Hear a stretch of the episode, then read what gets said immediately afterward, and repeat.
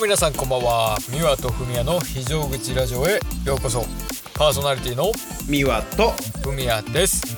このラジオは高校時代青春を共に過ごした2人が東京と札幌からお届けしていくラジオですよろしくお願いいたしますよろしくお願いします。いやーはい。 えー、大変申し訳ありません。あのこれ僕のミスなんですけども、はいはいはいえっ、とこれね本当はですねこのこのラジオこれ同じ回を二回やってるんですよ。二回目なんですこれ実は。幻のだから本 日あの98回目なんですけどもはい。そえー、98.5回目を今撮ってるって感じですねうそうそうあ。あの前回撮ったものを、えー、と今週ね今、えーとまあ、金曜日なんです今今日撮ってるのが、で本当はあの、まあ、火曜日に撮っていたんですけども、えー僕がですねあの編集中にデータを吹っ飛ばしま して、えーあの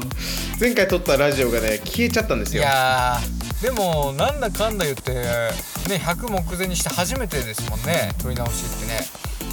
そうだねここに来てちょっと気が緩んだのか何なのか僕がちょっとねミスをしてしまったんでいやいやまあまあでもこれもねちょっといずれは絶対経験してたことでしょうから いやいや、本当にすみませんでした。いや、ちょっといやいやね全然、せっかくね、あの早めに撮っておいたのに、あの上げれずに申し訳ないということで、まあ。ちょっと気を取り直してね、あの、同じラジオ撮っていければと思いますけども。いやまあだ何からにせよ、そうんうのはい、あ、いい、いいですよ、いいですん、よ。何にせよあのー、98回目というのは非常に神聖である回 ではい。ではないですかやっぱ98回目っていうのはねそうですね、あのまあ、98というものなので、やっぱり。すねねやっぱり我々にとってはすごい神聖なものだっ新鮮たなんですよね。うん新鮮な数字でもありますしやっぱりリスナーの方もね非常に楽しみにしてたと思いますからはいここはねやっぱり、あのーぶち上げて、えー、上げ上げでね取っていきたいところなんですけどもはい。いやー前回 前回じゃないえー消しあの消し飛んだデータの方で喋ったのでちょっとね、はいはいこうなんか同じことを話してるような感じなんですけどまあ聞く方はねはい。そうだよね1回目に聞いてるからそうっ不す思ね議な感じだだからねちょあのっとね。なんかね、まあ、冒頭のこの、まあ普段我々小話してるんですけど、うんうんもうなんか小話もこうねやっぱ2回目となると難しいというか 難しいねまあでもサクッとねやっぱり僕らの近況というところでお話ししていきたいんですけど、そうですねやっぱりねゴールデンウィーク明けということで、ね、僕フミヤがですね、えー体重がですね、まあ、23キロ増えたんですよゴールデンウィークだけではいはいはいはいでねもうねお腹も結構出てきててうんやべえなっていう感じで、えー月曜日からランニングを始めようと思ったんですけど今日金曜日でまだ何もしていない状況であります、あーあの前回撮った火曜日の時も、まだしてない状況だったじゃないでそすかうですねでこの3日間もやってなかったとやっていないうと状況ということですよね。そうなんですよまあただい、ね、言い訳するとなれば、あの本当は今日する予定だったけどラジオが入っちゃったっていいやう言い訳そうもでそうきそうますね。そうなんだよそこはねちょっと悔しかったですけど ねやりたかったんですいよやねいやいやいやいやいや絶対助かったと思ってるでしょそ れは。えでもなんかね本当にあのあーえっとねお腹に力を入れるっていうことを本当にしなくて何ていうのかなすごいあの表現が難しいんですけどうんうん。今までは無意識でお腹に力を入れてたのがなんかね、うん年取るごとになんかねそれその力が入ってなくてはいはいはい。でそれが原因で、えーお腹が出てきたりとか腰痛に悩まされたりとかっていうのがあるみたいなんですよ。ああなるほどじゃあ普通はこうねみんな大体お腹に力を入れててって感じなんですそかう、ね。なんかあの無意識のうちに力が入ってるはずなんだけどうんうん。僕はもうね怠けすぎて入ってないとで、はいはいはい。あのねこの腹筋に力を入れる訓練をこうまあ思い出すたびにやってるんですようん。そうするとねあの今までね僕あのうんこが我慢できない体質だったんですけどなんかね便意を封じ込めることができるようになってきてはいはいはいはい。あ非常にあのなんていうのかな大事な腹筋力っていうのをあの取り戻したというか、うんはいはい。今だから僕すごい幸せですよ今無 敵になった気分ですああそういうねあのまあなんていうかなうんこ我慢っていうか、うんそういう効果もまああるんです多分あるのかねねそこには、今までも本当我慢できませんでしたからねやっぱりはいそういう病気なのかなってずっと悩んでますけど 大丈夫でしいたやまあねまあ我々はねどちらかというと多分漏らしやすい体質なのかなっていうところもありますんでそうだね、まあ、ちょっとこれを機にねなんかそのお腹に力入れる、えートレーニングというかね、まあ、うん、いまあそういう訓練をね今してる感じですねやいやね僕もねちょっとねその体重まあ増えたっていうかそのまあ一時期めちゃくちゃ減量した時に比べるとやっぱりちょはいはっいと太っちゃったんで、うあのまあここからまたね夏に向けて一旦本腰を入れてえ絞ーるまあそのビーチでね、すうんそうスターになれるようにちょっとこいやうーまあできる限りねまたやっていこうということで最近始めたのが、やっぱはいりはい僕はそのもう食事をね食事を変えるしかないと思ってるので、ん、ああなるほどねえっ、とね最近始めたのがオートミール親子丼っていうのを作ってるんですよああはいはいはいはいオートミールご飯そうそうそう、うんあのー僕はね今までオートミールをそのプロテインと合わせたりとかどっちかというと甘い味にすることしかしてこなかったんですけど、はいはいはいあのーねオートミールそのしょっぱくするってなんかね絶対美味しくないだろうって僕思ってたんですよ、まあ確かに甘いのでずっと食べてたらそうだよね想像つかないよねそうそうそう、うんだからこんななんかよくわかんないちなんか麦をねこう潰したようなも んがこううまくそのねあのしょっぱみをつけてうまくなるのかと思ったんですけど、うんうんうんこれがいざやってみるとあの、まあ、レシピとしては、んえーまあ、鶏むね肉ねこう小さく切って皮外したっていうのにあそれをまあめんつゆでまず軽く火通すじゃないですか、はいはいはい煮るって感じそしたらそこにもうそうそうそう、うんうんあのね、めんつゆで煮てそしたらもうオートミールドバイ入れてちょっとトロトロになるんですうよ、んうんうん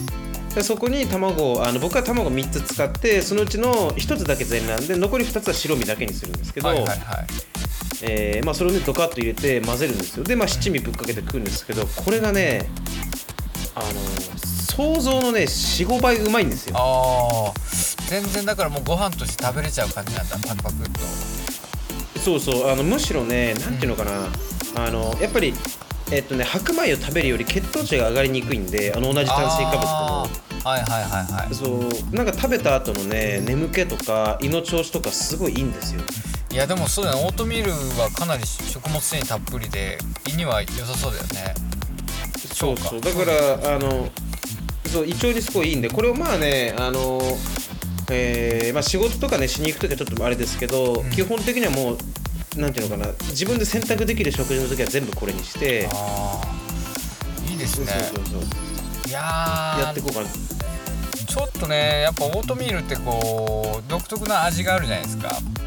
そうね、うんやっぱねちょっとうちもね在庫がまだ残ってるんですけどオートミールのうん、なかなかねあのー食べ、ね、食べないっていうかまあ嫁はねはいはあのーヨーグルトとかに混ぜて食べてるんですけどいうん僕はねなかなかもうちょっとなんかオートミールのこう独特な香りというかうがもうねなんかちょっとダメになっちゃってねえずいちゃうんですよあの食べてオートミールの味がすると。んは そうでいすいけやあどのねねまあ僕もねそう思ってたんだけども、あのねやっぱめんつゆがねこううまいんだと思ってやっぱ我々日本人っていうのはねあーまあめんつゆってうまいよな確かにそうそうだからねなんか割とこう楽しみな食事になってますね今これああそれはいいことですねやっぱ食欲に欠かせないですからね食べる楽しみっていうのはさそうそうあのでね、えーまあ、食費って考えると、ん僕ね今使ってるオートミールがその近所にねあの多分札幌にはあんまないんですけど花正っていう名前のあの聞いたことないちょっとこう割と業務的なもののまあこう大きめにねあの売ってるお店なんですけどああはいはいはい、そこでオートミールが 500g1 袋150円であそんな安いんだ、えーそうで鶏胸肉も 100g あたり59円でしょで卵もセールというかなんか頻繁に安いんですけど10個入りで110円とかなんで,、うんえーでまあ、めんつゆとか七味を考慮しないでいくと大体1食あたりだからえっ、とオートミールが15円でしょ1回あたり 50g 入れるんで1回15円でで鶏胸肉大体150から 200g 入れるんで、えーまあ、100円ぐらいでしょいっても。うんでじゃあ100円で、ね、買った10個のパック10個入りのパックの卵2個3個入れたとしてもまあ20円30円ぐらいだあから1回の食事が、えー、大体ね200円とかそんなもんですよ多分ああ 驚異的な安さではないないっていうね、まあ、でもいや安いかでもねいやそう自炊するってなるとねめちゃくちゃこれ安いんですよマジであーそっかいやでもそっかなんか米とかって言ったらでも米の方がどうなの安そうなイメージがあるけどいやーまあでも米ってさおかずガンガン他に食うでしょ、あのまああー納豆と米だけとかってあれだけどやっぱ栄養を考えてこの値段っていうのがでかいんですよ、確かに確かにねまあそうそうだよねそこ考えたらそっか安い安く健康が変えてる感じなのかいや100%無理なんだけどあのじゃあ例えば1日3食4食全部これにしたとしたら1ヶ月の食費なんて、えーまあ、1日3食だと仮定するとつ月1万うん8000円でしょ、うんえーで4食だとしてもうーんと2万4000円かだからすげえ安いんですよあーそっかそっかいやーちょっと切り替えてみますかねまあ切り替えてみるというか僕もちょっと余ってるオートミールそれでチャレンジしてみようかないや一回ねやってみてほしいあのーあーまあ鶏もも肉でももちろん鶏もも肉の方が絶対うまいと思うんだけどうんまああの胸肉使って、えーまあ本当味付けめんつゆだけでいいですからめんつゆとオートミールと卵と胸肉でドロドロにして食うとこれがねマジでうまいんでうやっまていみてくださいいやちょっとやってみますよそれそしたらそうであのね、うんなんか香りとか気になるんだったら七味結構多めにかけたらめちゃくちゃうまいあーそっかそれでごまかせる感じなんだそうオーそトうそうミールの香りをこれはねマジうまいですよなるほどいやーちょっとね食今僕も今お腹空いてる状態なんで食べたくなってきましたねいやしかしまあいやーねい、そうそうそうえ食べたいものはさやっぱ北海道にはいっ ぱいこのこのこのじわじわこのねなんかあの方向を変えていこうとするこのい入り口はもう確実にテーマに行いこやうとしてるんですそうよなんこだよれはねすげえ下手くそなんだよねいやそうそうそしかうもねいやあのーまあ食べ物といえばやっぱりね、あの北から南までいろいろあるんですけどそうも、ですねえーまあ我々ね道産子じゃないですか、そうですよでやっぱりほ北海道って食べ物うまいしなんか北海道産の何々とかもう北海道何々ってもう北海道ってだけでブランドなわけですよねもうまあそうだよね野菜とかでも全然違うもんね北海道のアスパラとかさそうそうそうなので、あの今回のテーマは、はい我々ねどさんこがですねあの道外の人におすすめしたい北海道のこう食べ物、まあ、グルメみたいなことグルメでですちねょっと話していけたらと思うんですけど、はいはいはいいやー北海道ね本当にあの何食べても美味しいのでまあ何を ね皆いやさ あんのにね、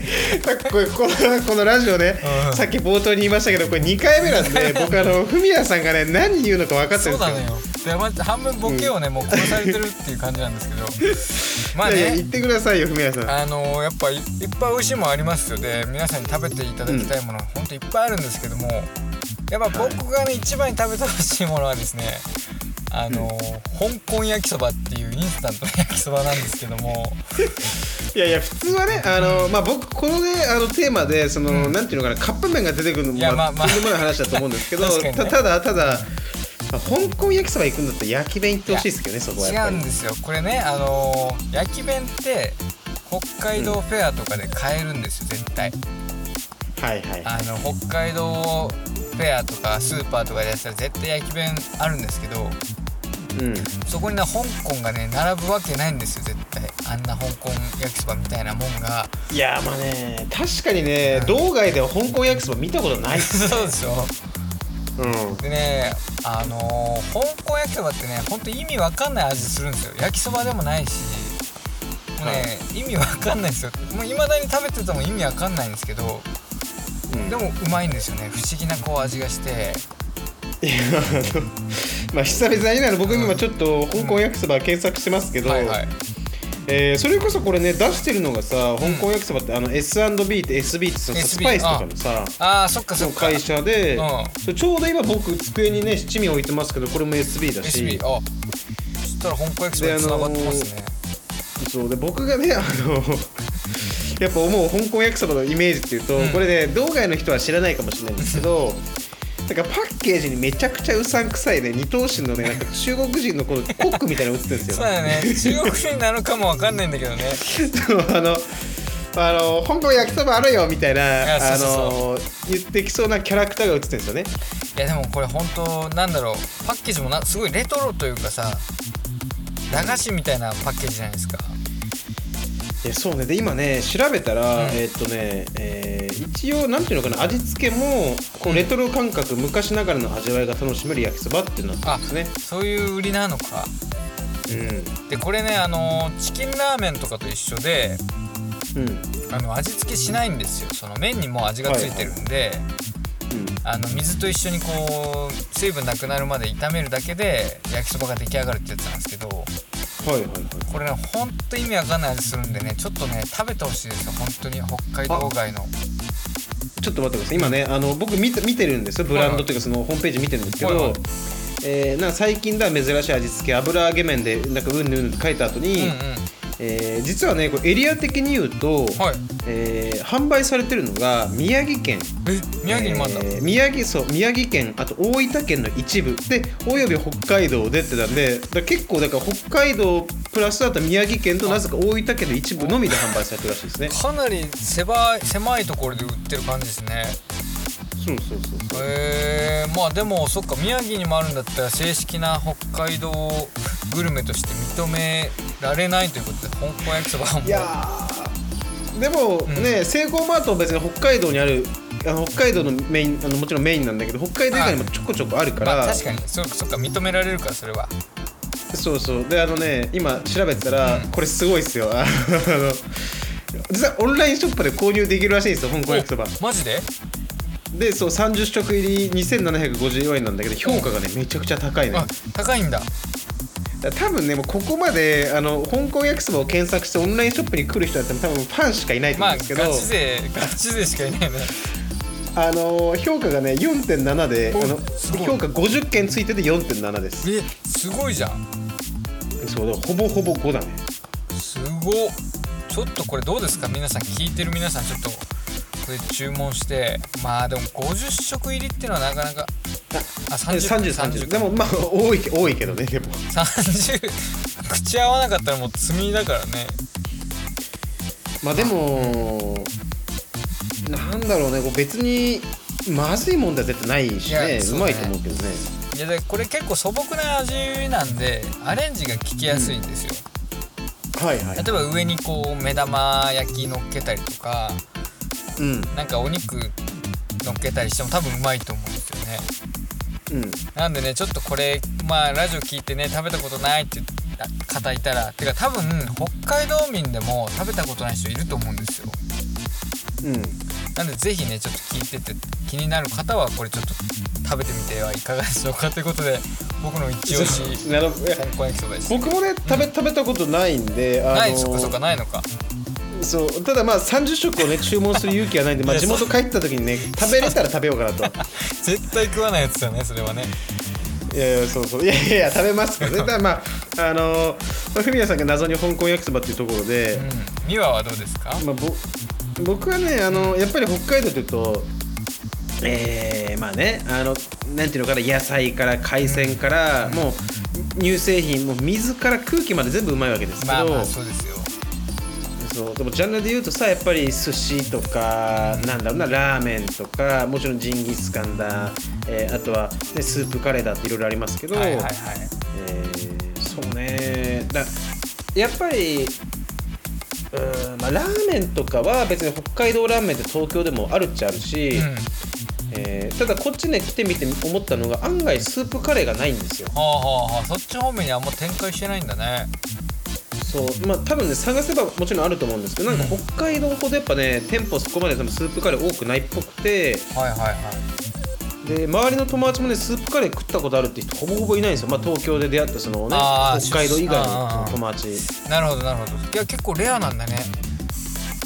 そうそうそうそうだから、ま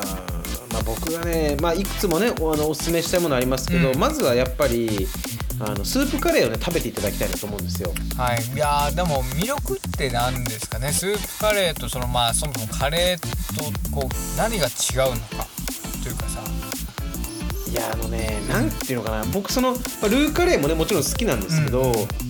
らスープカレーはなんだろうなこうえー、まあいろんな食べ方できるっていうのもあるし、はいはいあのまあなんてうまいんですよとりあえ ず投げ出したよいやいやいやでもあのなんだろうな例えば素揚げの野菜乗ってたりとか具がめちゃくちゃでかいとかであのココナッツベースエビベースとか、まあ、いろんなのがあるわけなんですけどまあ確かにそうだねいろんなベースあるよねそうそうで当時ね僕がよく行ってたお店が、うんえーまあ、チェーン店で何個かあるその、えーラマイとかさラマイラマイとかあとベスっていうお店とか、えーまあ、サムライだとかねサムライとか結構いろんなお店があって、はいはいはいで特にねやっぱラマイねすげえうまいんですよあのベスもめちゃくちゃうまいんですけど僕はあの、はいはいラマイも好きで名前推でしだっそたなのそうそうラマイでまあご飯もねめちゃくちゃ大盛りの頼めるんですけどその、はいはいはいなんていうかな円錐状に盛られたピラミッドみたいなめちゃくちゃでかいはいはいはライスの商品名が金玉になんですよ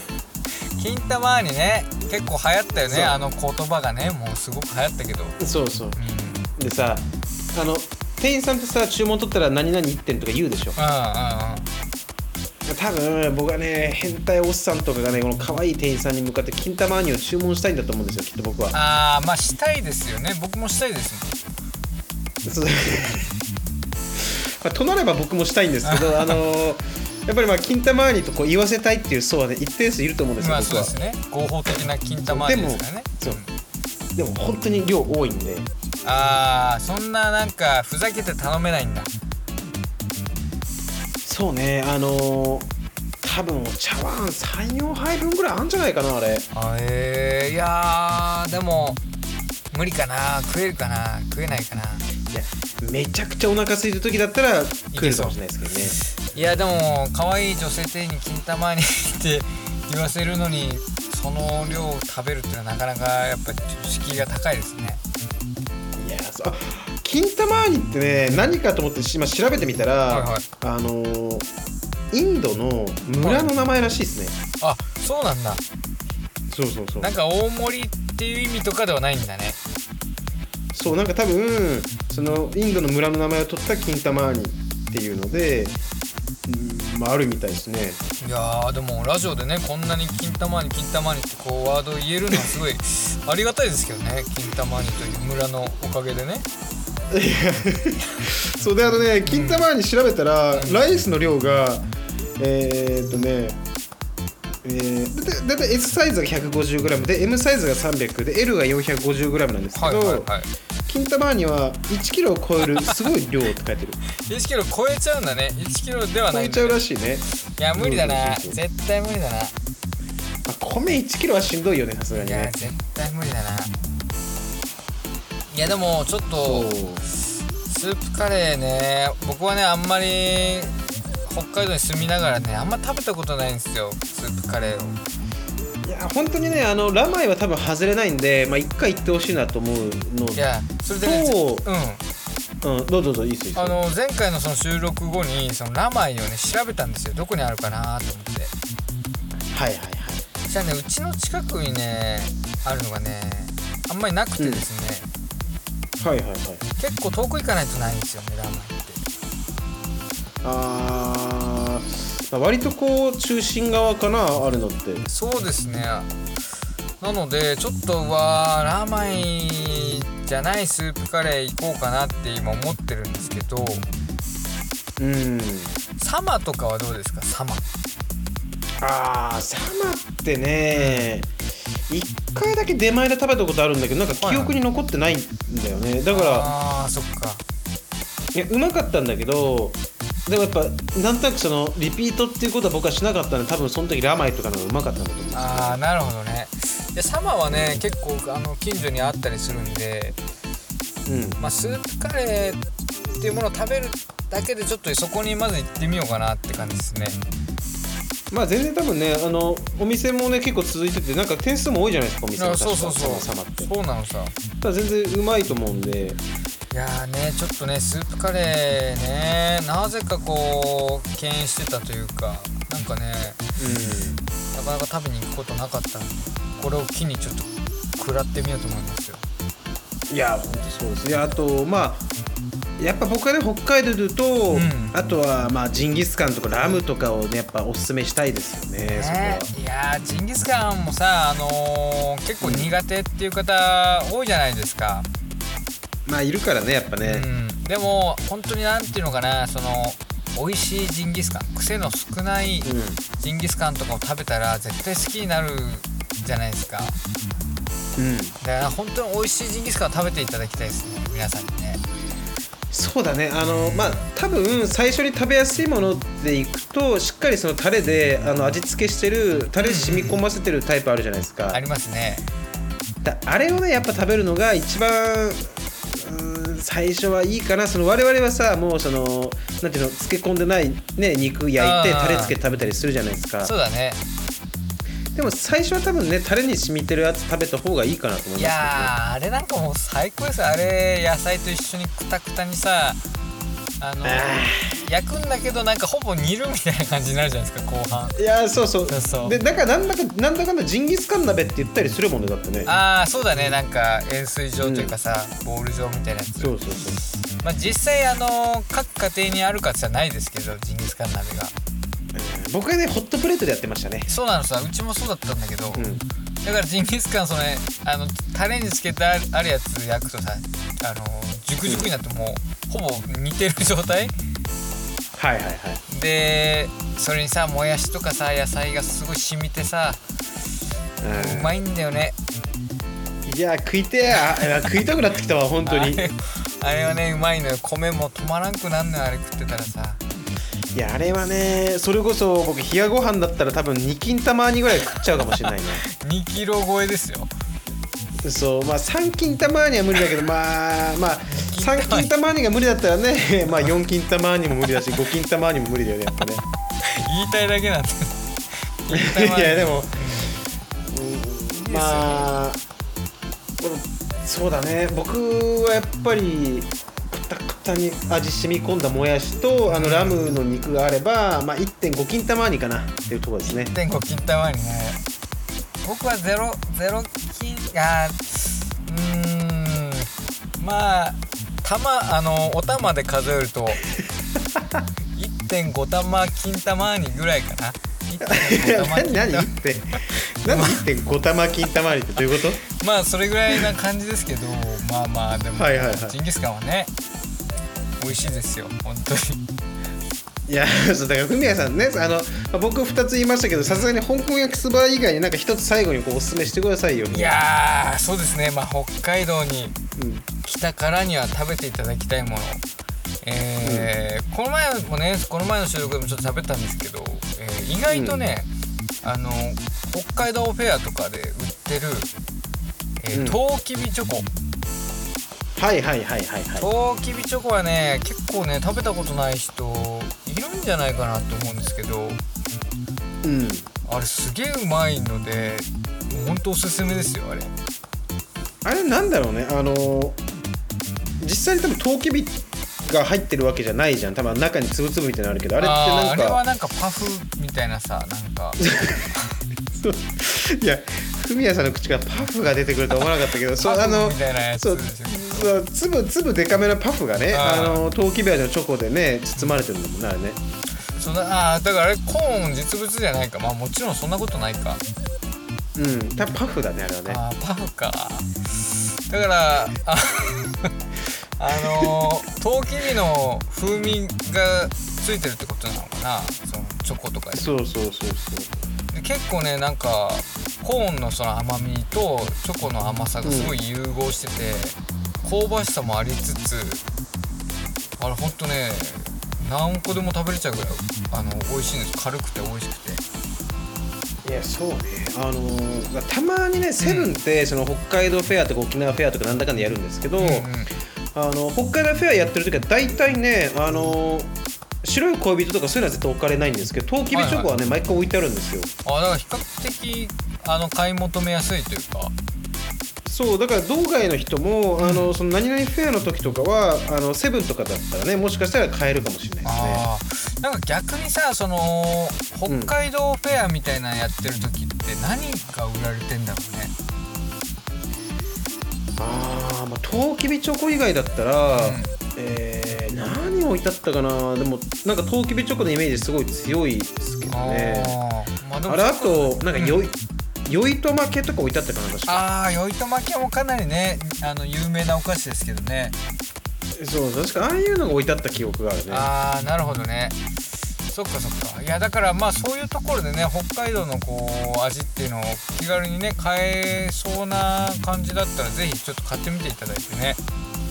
そうねうん、試してみていただいてあとは30食入りのね香港焼きそばもまあ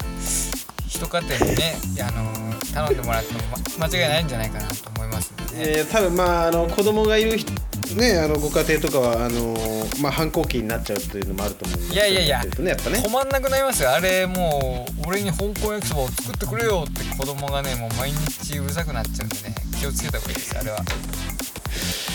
いやいやまあ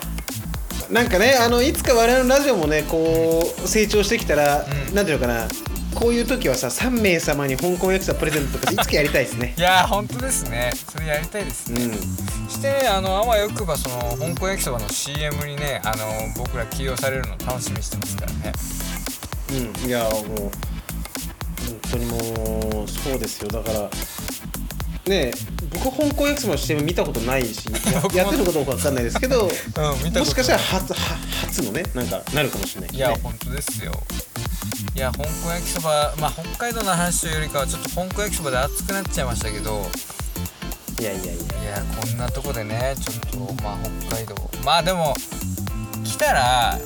絶対何食べても美味しいんで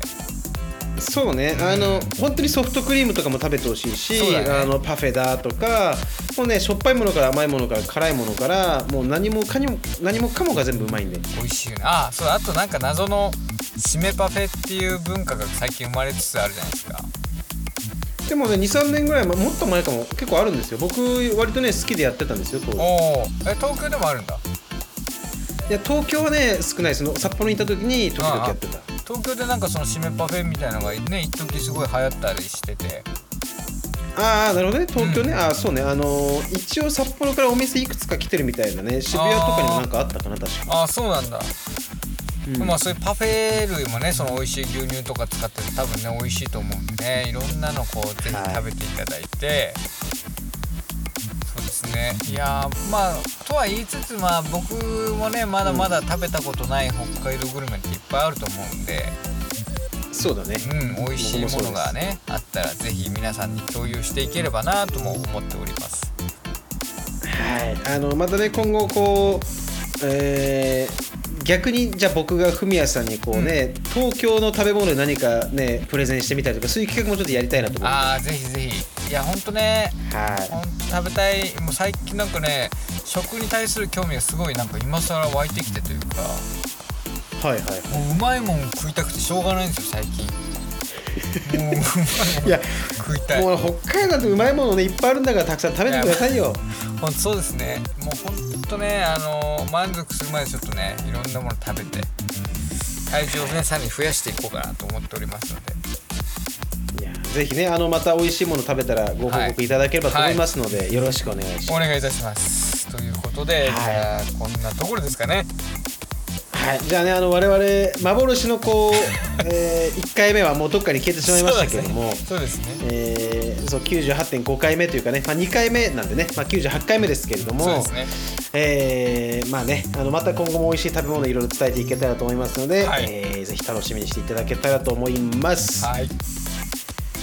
じゃあこんな感じで、えー本日はね、えーまあ、金曜日ですので締めさせていただきますと。お願いいたしますはい、えー YouTube、インスタやっております。いいね、フォロー、チャンネル登録よろしくお願いいたします。えー本日も最後まで聞いていただいてありがとうございました。えー明日からまた1週間頑張っていきましょう。皆様にとっていい1週間になりますように、えーお送りいたしましたのは、ミワと。海谷でしたそれでは皆様それでは皆様、おやすみおなさいやすみなさい。またねーまた来週